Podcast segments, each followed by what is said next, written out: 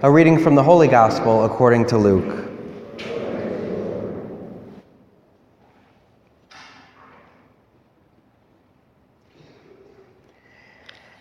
At that time, the Lord appointed 72 others, whom he had sent ahead of him in pairs to every town and place he, he intended to visit. He said to them, The harvest is abundant, but the laborers are few. So ask the master of the harvest to send out laborers for his harvest. Go on your way. Behold, I am sending you like lambs among wolves. Carry no bag no sack, no sandals, and greet no one along the way. Into whatever house you enter, first say, Peace to this household. If a peaceful person lives there, your peace will rest on him, but if not, it will return to you. Stay in the same house and eat and drink whatever is offered to you, for the laborer deserves his payment. Do not move about from one house to another. Whatever town you enter and they welcome you, eat what is set before you. Cure the sick in it, and say to them, The kingdom of God is at hand for you. Whatever town you enter and they do not receive you, go out into the streets and say, The dust of your town that clings to our feet, even that we shake off against you. Yet know this the kingdom of God is at hand. I tell you, it will be more tolerable for Sodom on that day than for that town. The 72 returned rejoicing and said, Lord, even the demons are subject to us because of your name. Jesus said, I have observed Satan fall like lightning from the sky. Behold, I have given to you the power to tread upon the serpents and scorpions, and upon the full force of the enemy, and nothing will harm you. Nevertheless, do not rejoice because the spirits are sub- subject to you, but rejoice because your names are written in heaven. The Gospel of the Lord.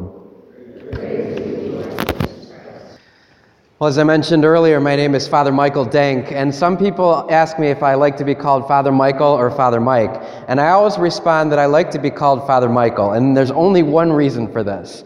So, growing up, uh, my whole family calls me Mike, but they all know me by Mike, but there was always one person in my life that called me Michael, and that was my godmother.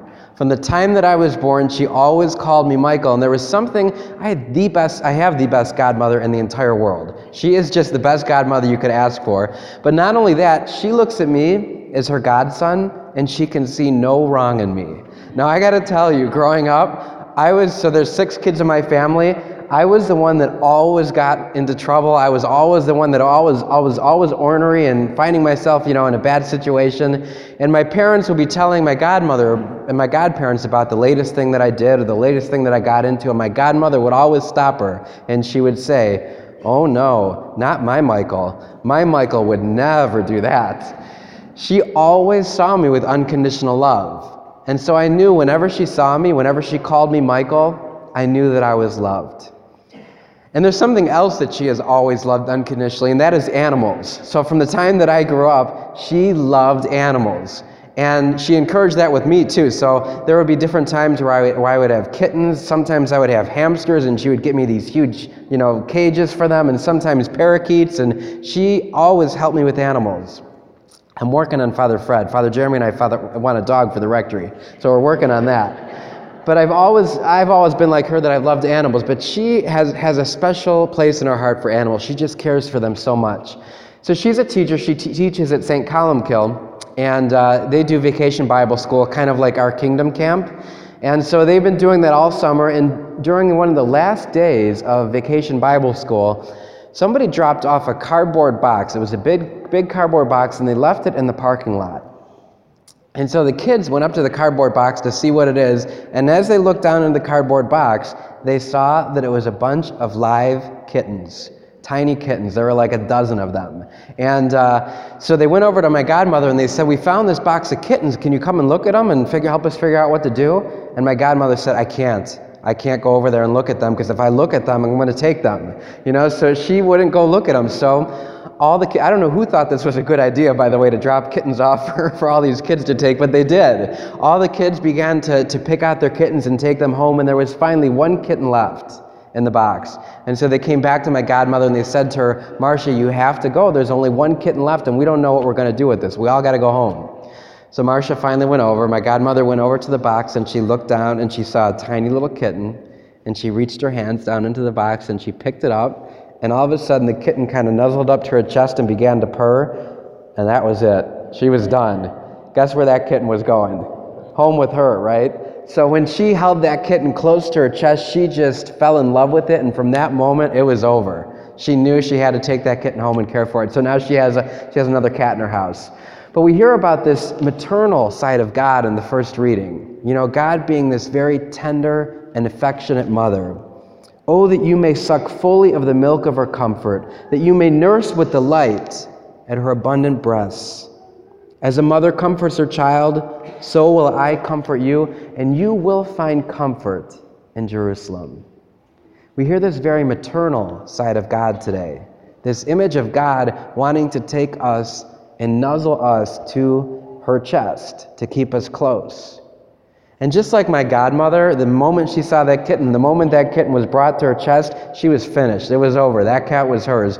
God is like that with you. Right now, this church is like a cardboard box, and you're in it. And God is looking down at you, and the moment He makes eye contact with you, the moment you look at Him, the moment you come close to Him, He's through. God can't get enough of you.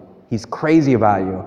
He loves you even more unconditionally than my godmother loved me. You can do no wrong in God's eyes.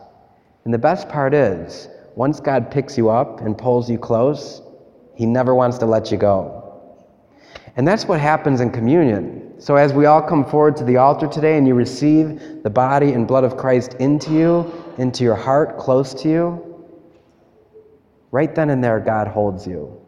Right then and there, you're as close to God as you ever can get on, the, on, on this earth.